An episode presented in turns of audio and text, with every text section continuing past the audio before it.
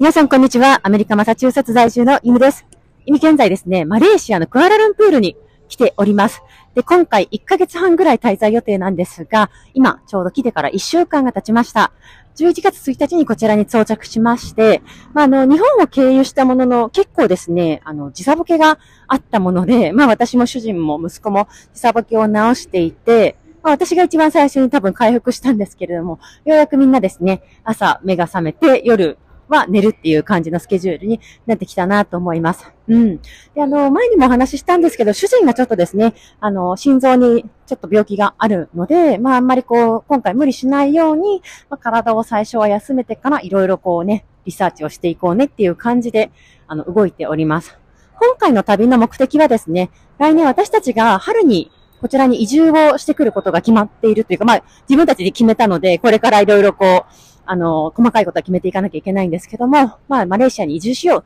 ってことになったので、まあ、来年来るときにどのエリアに住みたいかと、それから息子をどの保育園、プリスクールに入れたいかっていうことと、それから私がどんな仕事を、あの、したいのかっていうところですね。この3点を、あの、見定めていこうねっていう感じで、今マレーシアでいろいろリサーチをしていくところです。で、最初の一週間がですね、私が、やっぱりその時差ボケのこともあったし、まあ、あの、家族みんなで思うようには動けないなっていうところで、なんていうか、まあ、体調を整えるためだったので、あの、それはそれで必要なことだったと思っているんですけども、やっぱり一週間もゆっくりしていると、なんだかこう、私はすごく気持ちが焦ってしまって、あ、なんか私、一週間の時間が後に何も達成してないな、みたいな気持ちになっちゃってたんですね、少し。うん。まあ、結構一週間って長い時間じゃないですか。多分その、東南アジアとかに旅行で来るような人なんて、一週間どころか、ね、三泊四日とか、もうそれぐらいの期間でいろんな予定を詰め込んで、あの、まあ、時間を過ごすと思うんですよ。うん。私たちはその、レジャーで旅行に来たわけではないので、ちょっと状況は違うものの、やっぱり一週間も時間があるのになんか身動き取れてないなっていう感じが私はちょっと焦ってですね、これはまあ、私にとってのいい癖でもあり、悪い癖でもあるんですけども、やっぱり何かいつも前進していないと、まあ、自分がすごくマイナスに感じてしまうというか、うん。なんかストップしてるっていうよりは、ストップしてると自分が後退しているかのような感じですね。なんか後ろに、なんていうかマイナスになっちゃってるような、まあ感覚を覚えることがあるので、まあ、いい意味では成長欲求が高いというか、良くなりたい気持ちが強いんだなってことで、いいところでもあるんですけど、まあ、常に焦りがちなので、そこをちょっとですね、もうちょっとゆとりというか、あの、今はこういうタイミングなんだなって、こう、ゆっくりするときはゆっくりするときで、自分の状況を受け入れてあげて、まあ、進んでいきたいなって思いました。あ、また進んでいきたいとか言ってるから多分本当ね、進みたい気持ちが強いんですよね。うん、まあ、悪いことじゃないんですけど、ゆっくり行きたいなと思います。はい。で、あの、ようやくですね、まあ、いろいろこう状況も、というか体調も整ってきたので、まあ、まずはその、就活のこととか、それからこっちに住んでる方とですね、会い始めたんですよ。うん。まあ、やっぱりマレーシアって日本がすごく近いので、日本から移住している人たちすごく多いんですね。アメリカにも日本人いるんですけど、やっぱりアメリカの日本人コミュニティと比べると、マレーシアはまあかなり多いですね。うん。でしかもあの税金がですね、いろいろ安くて、まあ法人税とかもとっても安いので、日本で会社をやってた方たちが、まあその税金を抑えたいっていう目的もあって、マレーシアに会社を置くとかいう方も多いんですよ。うん。なので経営者もすごく多いみたいですね。はい。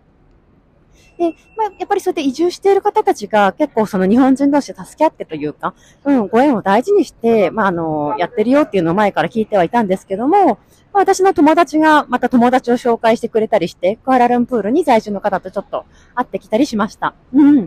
だですね、あの、みんなに会えたわけじゃないんですけど、これから、まあ、それで紹介してもらった人に会いに行ったりとか、あの、まあ、家族みんなでですね、仲良くしましょうみたいな感じで言ってもらえているので、まあ、とても楽しみです。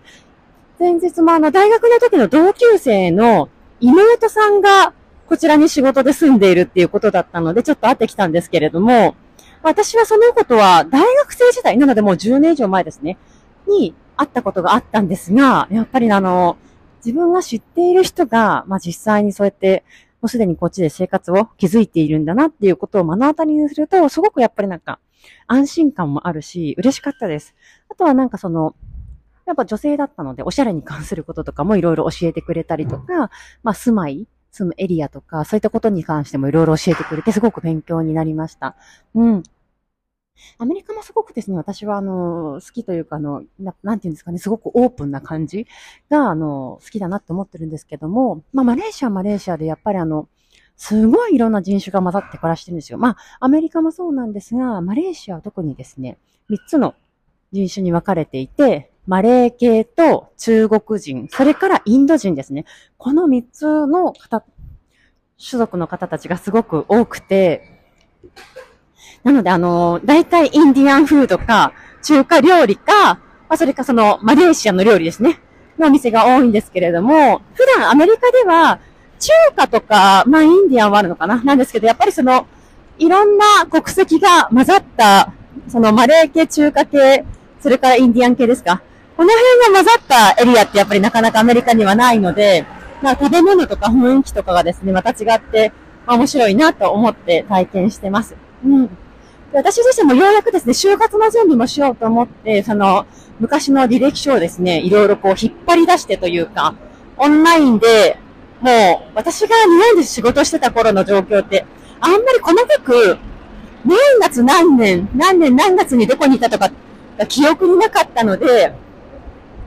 まあ、当時その私に仕事を紹介してくれたエージェントさんの会社に問い合わせをしたりとかしてですね、いつ何月はどこで働いてたとか、まあ、そういったことをちょっと引っ張り出して、ようやくこちらでのレジュメ、履歴書を作る準備ができました。もうそれだけでもすごくちょっと、あの、ああ、よかったっていう感じです。うん。ちょっと自分の職歴がわからないってちょっと変な感じだと思うんですけど、私もあの転職を普通に何度かしてたので、細かい月とかがわからなかったんですよね。うん。でもあの、あ、どうしよう、なんか、何年も前にお世話になったエージェントさんだから記録とか残ってないかもとか、まあ、結構焦ってたんですが、まあ、実際聞いてしまえば、うん、あの、意外とすぐに手に入って、すごく良かったです。はい。そうやってこう、一歩一歩ですね、ちょっと自分にできる最大限のスピードで、あの、準備を整えているところではあるので、またですね、ちょっと、今後はプリスクールの